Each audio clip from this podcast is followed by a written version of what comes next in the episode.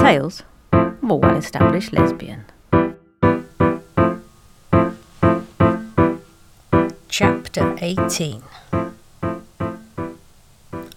What did you want to be when you grew up? Doctor, nurse, police, fire, ambulance, uh, cowboy, Indian, robber, astronaut? There was definitely a whole period after I met Helen Sharman, the first woman to visit the Mir space station, as well as being the first British woman in space, that I was very enamoured with the idea of being an astronaut. Also, thought the spacesuits were pretty cool, if I'm honest. And then, then she went and talked about how working hard in school was really important, and I'll be honest with you, she kind of lost me at that point. Maybe professional sports person, or at least, you know, maybe a well sponsored amateur. Hmm, that seemed like an idea. And on more than one occasion, in more than one sport, my potential to be included in an Olympic squad was a very real and tantalisingly close possibility. Now, all of this had me putting my dreams of joining the fire service on the back burner. I was all in for sport, right? And in the process of recovering from various injuries, I realised that, well, even if I didn't make it in sport, I could still work in sport somehow, you know. And around age 14 in England, and in many other parts of the UK, you start to have to focus your academic choices. So you'll kind of pick a language, you'll pick a humanities subject, you'll pick a skills subject. And I really wanted to do physical education, PE. Maybe with a view to doing sports science down the road. Possibly some of my more sensible thinking, I thought, and I figured this is going to give me extra training time in school. Win win. Sensible decision made, just got to get my parents to sign it off. They refuse. Then I'm going to sign it. And it all starts off about how it's like, it's not a good idea to close my options off so early. How I should maybe try and keep my potential career path as wide as possible at this point. I argued vehemently, and it turned out in vain. I pointed out that, you know, I could be a PE teacher as one of the many avenues these qualifications could take me down. This, this shut the conversation down.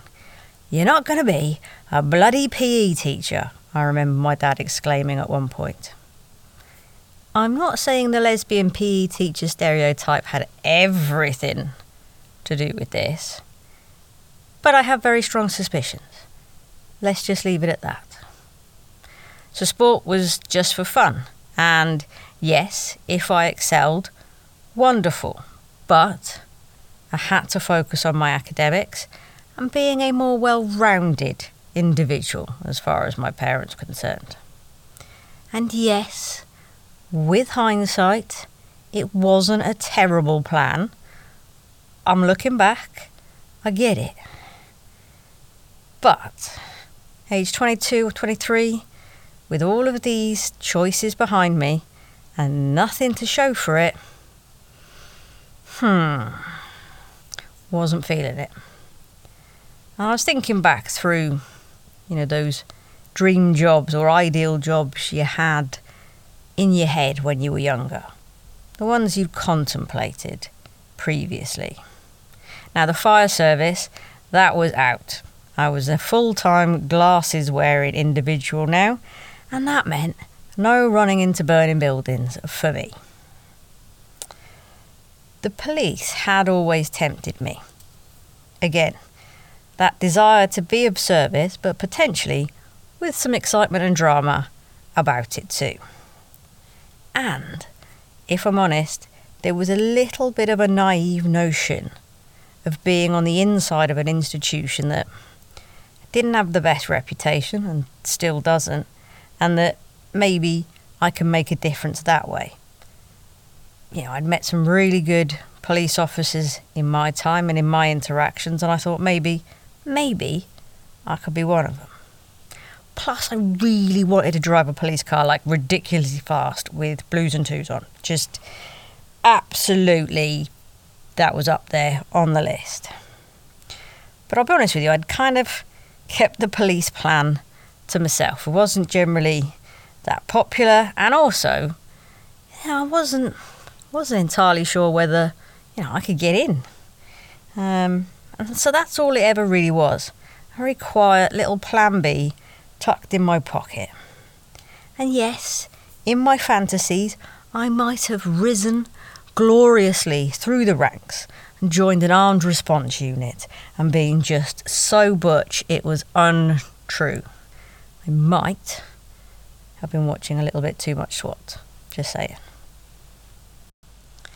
In real life, I'm trapped in a shitty call centre job and I'm going nowhere.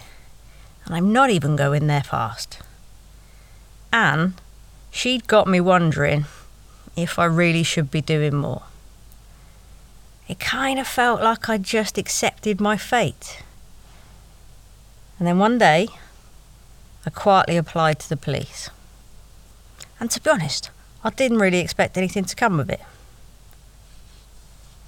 After I'd lived with the gay boys, I'd ended up renting a tiny room, like you couldn't have even have swung a cat in there. I'm not sure you could have got me and a cat in it at the same time, to be honest with you. Uh, this woman clearly didn't want to rent a room, she wanted to rent a friend. My refusals to attend curry nights led to a level of hostility that had me moving on to Sweet. I ended up in a lovely flat with a lovely flatmate for a year or so. I mean, Anne really had been quite a good influence. And then, in a drive to free up some more fun monies, I went back to renting a room. Now, after the crazy curry landlady, I wasn't dead keen on another live in landlord. But Pete seemed alright. He did. And the house was lovely. And the rent was a bargain. It should have been cheaper. Pete gave off a very convincing air of respectability. Semi retired car dealer, pretty cultured, very well travelled, which all went to shit after the second bottle of wine. He was also outrageously camp when drunk. But Pete, Pete was a ladies' man, through and through. He did pretty well for himself. I can't, I can't lie. A lonely weekend for Pete was a rare thing. Now, what with Pete being, you know, a little wild, it came as no surprise that his lady friends were often of a similar ilk meaning myself and my other housemate, were often treated to the kind of rows you would have more expected from love struck teenagers.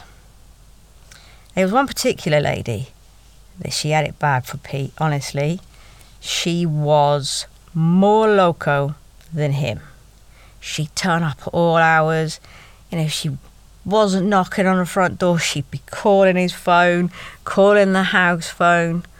One day she was just sat in the back garden like she'd been invited around to some barbecue that none of us knew anything about. Just insistent is a word I'd use.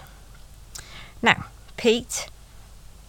Pete broke up with her in very clear and very direct language. And then he promptly buggered off on holiday to recover from the whole thing. A few days pass, and I am the only one home, enjoying the typical perks of being home alone, wandering around in my pants. Got the music turned up, and I am shaking my arse. It's about 9 pm, something like that, and I realise there's nobody home. I can have a long, lazy bath without inconveniencing a single soul, without somebody hammering on the door telling me why they need to use the room. Hmm. I open the door to the bathroom with nothing but bubbles on my mind. I yank on the pull cord for the light, and at the top of the bathroom window is an opening that runs the full width of the window, but it only opens part way and it creates a gap of no more than around six inches. Really good for ventilation, not much use for anything else. It is in this gap that Pete's most recent ex lady friend is currently wedged. She's stuck at around the waist. Her arms and her head are inside the bathroom. Her arse and her legs are outside. On the first floor. At about nine, half nine at night. She's wearing a spaghetti strap top. Well, could have been a dress, couldn't see the lower half of her. And I, I am stood there in me pants. She looks at me. I look at her. And all I can think to say is, Pete's not home. She has the good grace to look a little embarrassed about the whole thing, but just mutters, Oh. Oh, okay. The information about Pete not being home seems to add to her indecision. I don't think she expected to have to climb back down from the window. Suspect she thought whichever way this was all going to play out, she'd be leaving via a door.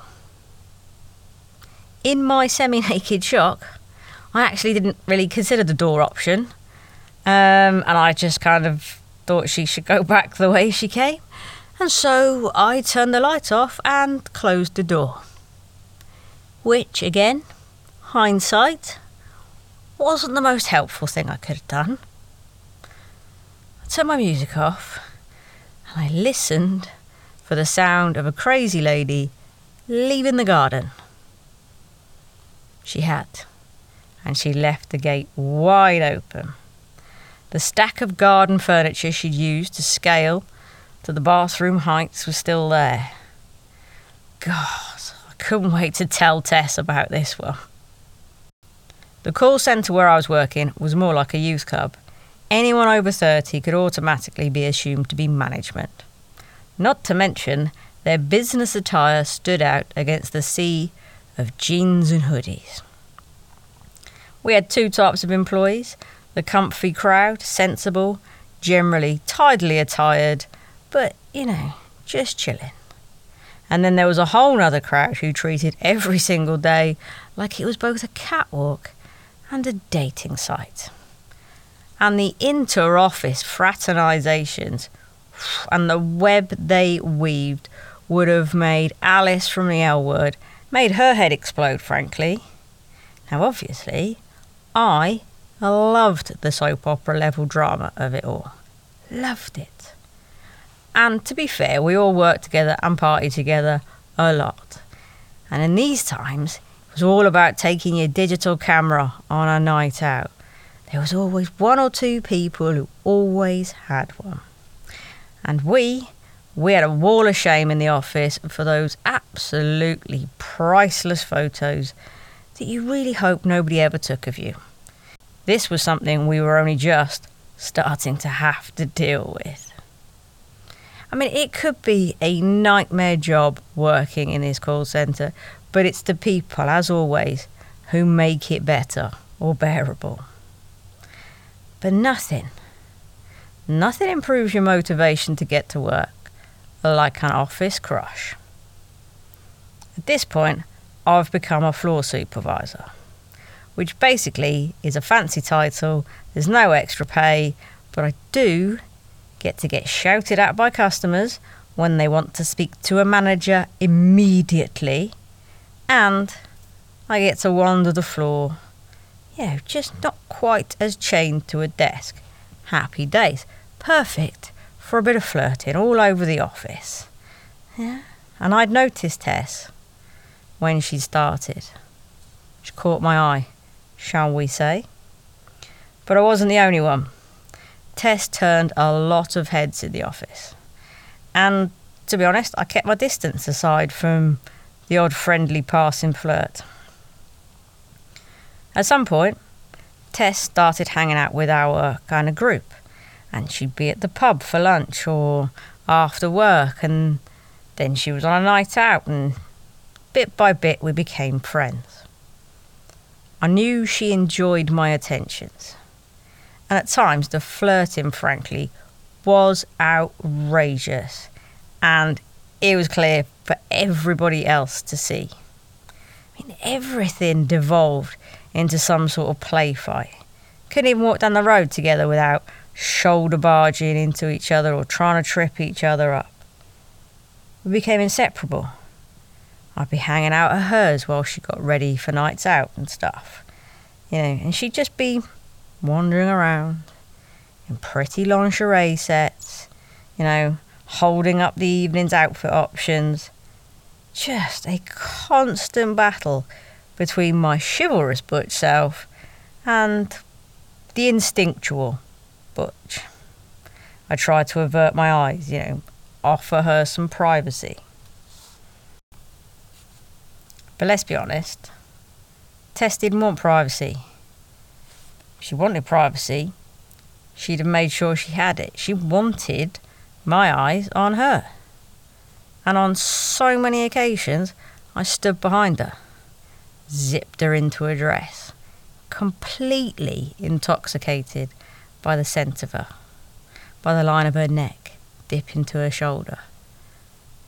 And I'd have to shake myself out of it. Like I just, I didn't make a move. She felt safe with me, and I didn't want to ruin that. So while all the so called signs said she knew exactly what she was doing, we never discussed it. And she continued to occasionally date guys from the office. I was crushing hard on another straight girl as I saw her.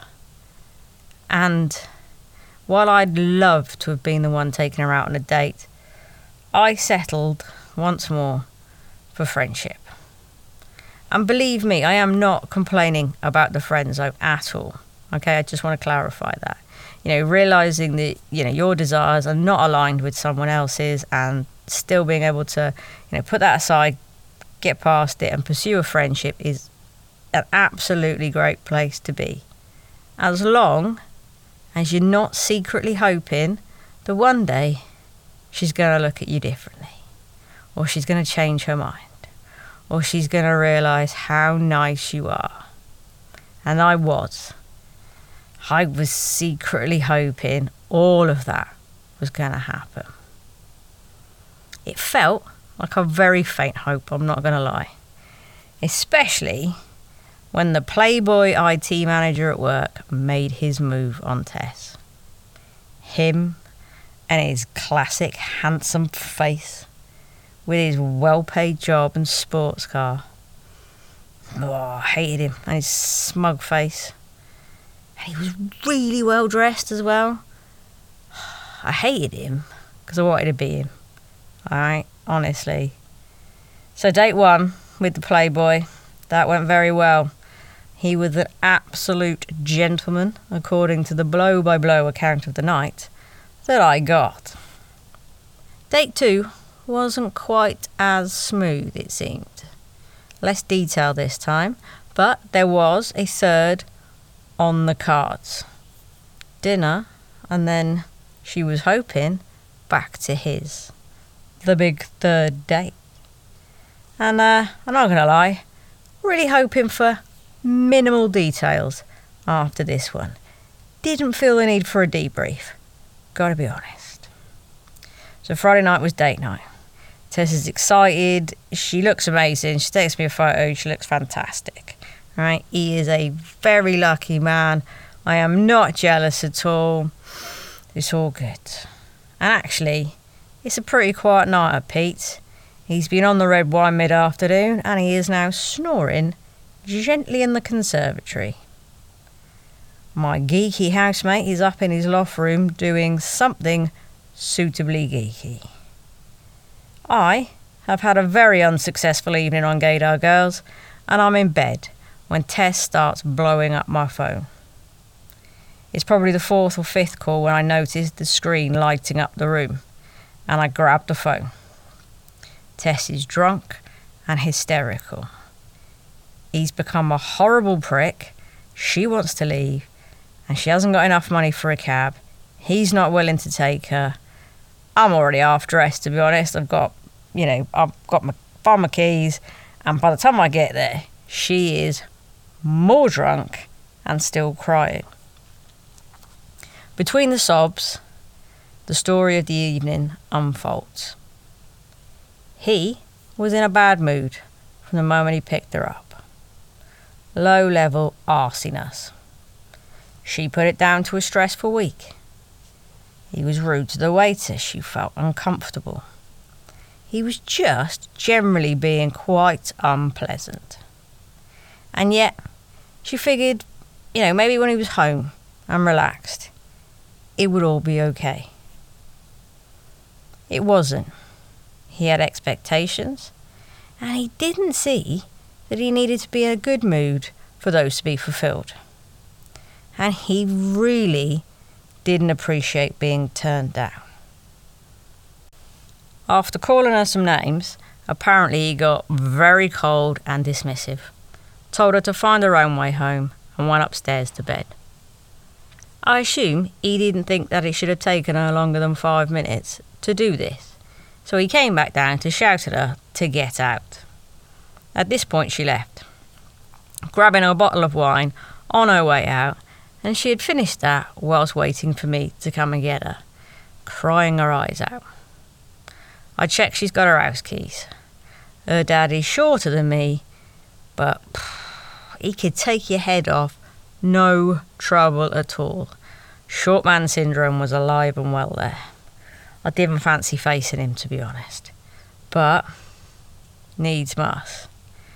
Turns out, though, Tess is not too drunk to realise that she does not want to go home and potentially have to deal with her dad either. Houston, we have a problem. I am not allowed overnight guests without notice. And more importantly, I've only got a single bed. Alright, okay. One problem at a time. I pull up at home. Everything is dark. I leave Tess snoring gently in the passenger seat. That window is going to leave a lovely mark on her forehead, but what can you do? Not my priority right now. I check the coast is clear. Pete has put himself to bed. Thank God. I get back to the car. It takes a bit of effort to wake up Tess, but I get her moving. And eventually I manage to negotiate through the stairs and sit her on my bed. I go downstairs to grab a glass of water and I think to myself, maybe I'll just grab a bowl. Uh, just in case, you know. Let's be sensible about this. I get back to my bedroom and Tess. Tess has put herself to bed. Naked. Tess is naked in my bed. I know this because the duvet is on the floor instead of covering her. Duvet and Tess's modesty restored, I realised that my night is going to end on the floor. Of all the ways I'd hoped to get Tess in my bed, this, this was not it. It's a bit of a rough morning after for Tess. Nothing a good fry up and a suitable bitch about couldn't help with. Between that and having woken up naked in my bed, Tess and I were kind of pretty close these days. Things had got a bit serious with that spurious police application I'd put in. You know, I'd gone and passed the initial assessments and then I went and passed this whole two day assessment centre and I passed another interview and Well, then I went and passed like this fitness test, and all of a sudden, I had a date to start my training as a police officer. Plan B was a go. I decided this deserved a celebration, and a holiday was in order. Tess's aunt had a villa in Marbella with a pool, and we were welcome to use it for two weeks if we wanted. Um, don't mind if I do. Two weeks in the sun with Tess in a bikini? That'll do nicely. And I mean, who knows? I was strutting, people. Strutting. It was all coming together. I was going somewhere at last, and I didn't just mean Marbella. Well, I would have been if I had a current passport. I'd gone and left it so late that I was going to have to go to London and pay a lot of money for one of them fast track renewal jobbies. I figured I'd make a day of it, you know, do some holiday shopping. And so when I quit my job at the call centre, oh yeah, I booked a day off, treated myself. And this meant as I was heading into London that day, I only had three days left in that job. And then it was all sun, sea, and a bit of maybe in Marbella. I was going to come back and become an upstanding police officer who was making a difference. Stood in the passport office queue. Just one more desk to sit at before the four hour wait for my new passport. Plenty of time to shop, I thought. I shuffled forward in the queue. Board shorts and bikini tops. Yeah, that's how I'm going to butch up my swimwear. Nice, you know, surfer shorts, nice little triangle bikini top. Yeah, that works. I like this. Wonder how Tess feels about, you know, people going topless. My daydreaming is rudely interrupted by the loud ringing of a phone. That's awkward. It's fine. People are staring at me across this very hushed office. It's the police recruitment number. Oh man, something must be wrong with my uniform fitting that I'd had the other day. I better take this call. Jane, who was my recruitment handler, wasn't calling about my uniform.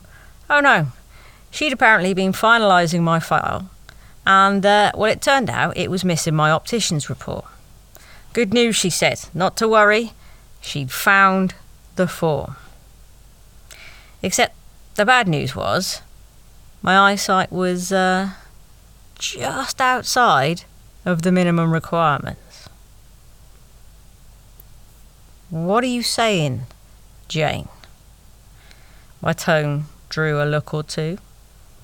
What Jane meant was uh, don't bother turning up to training in two and a half weeks' time, because you're not going to be a copper. Well, not unless I get laser eye surgery in the next six months, which was about £3,000 per eye at that time. And then Jane said if I did that, she could fast track my reapplication just like that. I mean, Jane was very sorry about all of this, but she hoped I had a really good day. Yeah, all right, Jane. I will. I'm sure I will. Thank God that face didn't end up on my passport. I walked out of that office with my four hour wait ahead of me. And do you know what the weather was like, listeners? You've got it. Blue skies, sunshine, a beautiful fucking day. Across the road, narrowly avoiding a Mean Girls ending. There's a pub on a corner. Of course it is. It's London. Bollocks to shopping. I need a drink. Do not go to police training. Do not become a police officer. Do not pass go. And do not collect £200. Actually, if life is a game, at that point it felt like snakes and bloody ladders, and I was sliding all the way back to square one. Now, Now I was going to have to come up with a plan bloody C. And I didn't have a plan bloody C. And I had to unquit my job. Oh, unquitting a job. Worst feeling ever. And I'm going to need to do it pretty quick. Thankfully, they were happy to keep me. I mean, don't get me wrong, a few people were pissed off that they'd put their hand in for my leaving collection, but, uh, you know, they could get over it while I was getting over it in Marbella. Both Tess and I were ready for a holiday right now. We landed, we hit the supermarket, stocked up on all the food and drink, and settled in to the villa. Tess looked amazing in her swimsuits and her bikinis, um, but the whole police thing had thrown me for a loop. The flirting was light, nothing much. But slowly the sun started to melt away my sulky mood. All right, so I needed a new plan. So what? I'd figure it out. Yeah? Never mind all of that. I'm on holiday. Speaking of which, the novelty of this whole self catering thing was wearing off. You know, there's only so many barbecues you can be bothered to do. So by the end of week one, we are very ready to go out for dinner. And that's what we did over the next couple of nights. We went out for dinner. And they started to feel more and more like a date. And Tess, Tess is starting to lean into moments more and more A couple of nights, I totally went to bed knowing I'd let the perfect chance to kiss her pass me by. You know, the end of the holiday is fast approaching. To be honest with you, I was not ready to contemplate a life that didn't involve Tess bringing me bacon sandwiches by the pool every morning. I wasn't ready for reality. I didn't want to go back. It's a night or two before we go home, and dinner's turned into drinks. And then we've gone for a bit of a wander along the beachfront and we found another bar. Doing some fabulous cocktail specials. And uh, we have a couple of drinks there. And then we think we'll take some for the road. We won't get a taxi tonight. No, no, no, no. We're going to walk back to the villa. And Tess's got her heels in her hand, dangling by the straps between her fingers so she can hold both cocktails. At the foot of the hill back up to the villa, we suddenly remember why we've taken a taxi every single night so far. This bloody hill is practically vertical. Too bloody late now. We're committed. We make slow progress, but we do finally make it back to the villa. Thank God we had two cocktails to make it up that hill. We negotiate the first set of gates without too much trouble. But I cannot get the front door open. Tess thinks she can. I mean, she's wrong, but she thinks she can. She insists I move and lets me let her do it. She's having none of it. I insist she moves and lets me do it. She's having none of it. I try to pull her away from the door. She starts fighting me, and we end up face to face against the front door. And then something changed. Right there. Some sort of line just got crossed in her mind. And Tess kissed me. Months of anticipation exploded in that moment. And I'll be honest with you, I made it last. I did. I was very, very glad I did as well. Because We'd gotten so close, but this, this shift created a very new and very different distance between us. All of a sudden, there were a bunch of new lines to be crossed, new moments to have. It was like you'd reached a certain level of closeness and reset, here's the next level. And Tess wasn't about, you know, jumping into a relationship with me, but it also didn't feel like it was just a holiday romance thing either. Or maybe it was all wishful thinking on my part. In that last day or two, There was the odd moment here or there, but nothing much. On the very last night, Tess actually asked me outright and direct how I felt about her. And I laid it out. I liked her, but zero pressure. Nothing's got to change, but if she wants it to, it could. And then there was a kiss that night that told me it wasn't going to be our last. I mean, that sounds a bit cocky. All right. Very cocky, right? But this cockiness was built on sand. It started to fade very quickly as each day passed when we got back and she didn't get in touch. Tess had gone very quiet on me. I wasn't seeing her at work because I'd had to take the opposite schedule of shifts to get my job back. All I could think is I'd blown it with her. I'd pushed too hard, I'd freaked her out, I'd scared her off, and oh, I was convinced of this now, just as much as I'd been convinced of my earlier cockiness. You know, what goes up must come down. And against every desire in me, I gave her some space. I mean, you know, just a step back for a moment and tried to be just a teeny bit rational. Come on now, we've just spent two solid weeks together. It got a bit intense towards the end. Everybody just needs to calm down right now. Everybody just calm down. And then the text slowly started up again after a week or so. And by the end of the second week, it was like nothing had ever happened.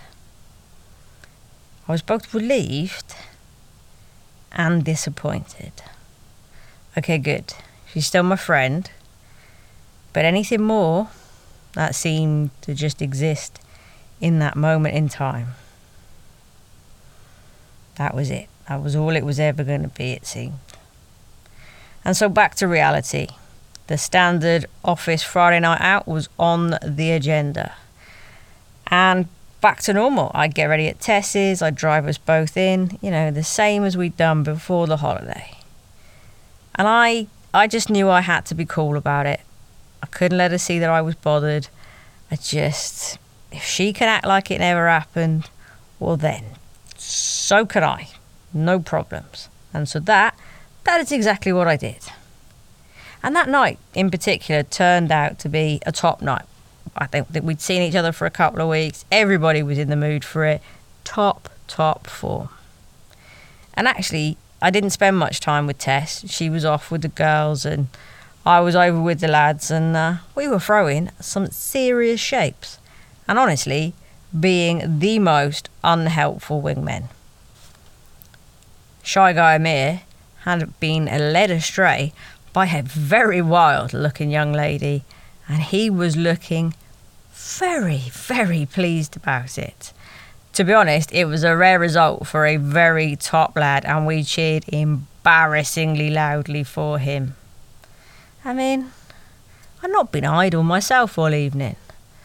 There was a girl who just kept giving me the eye, and we had the, you know, those little glances back and forth she just always seemed to be in my eye line.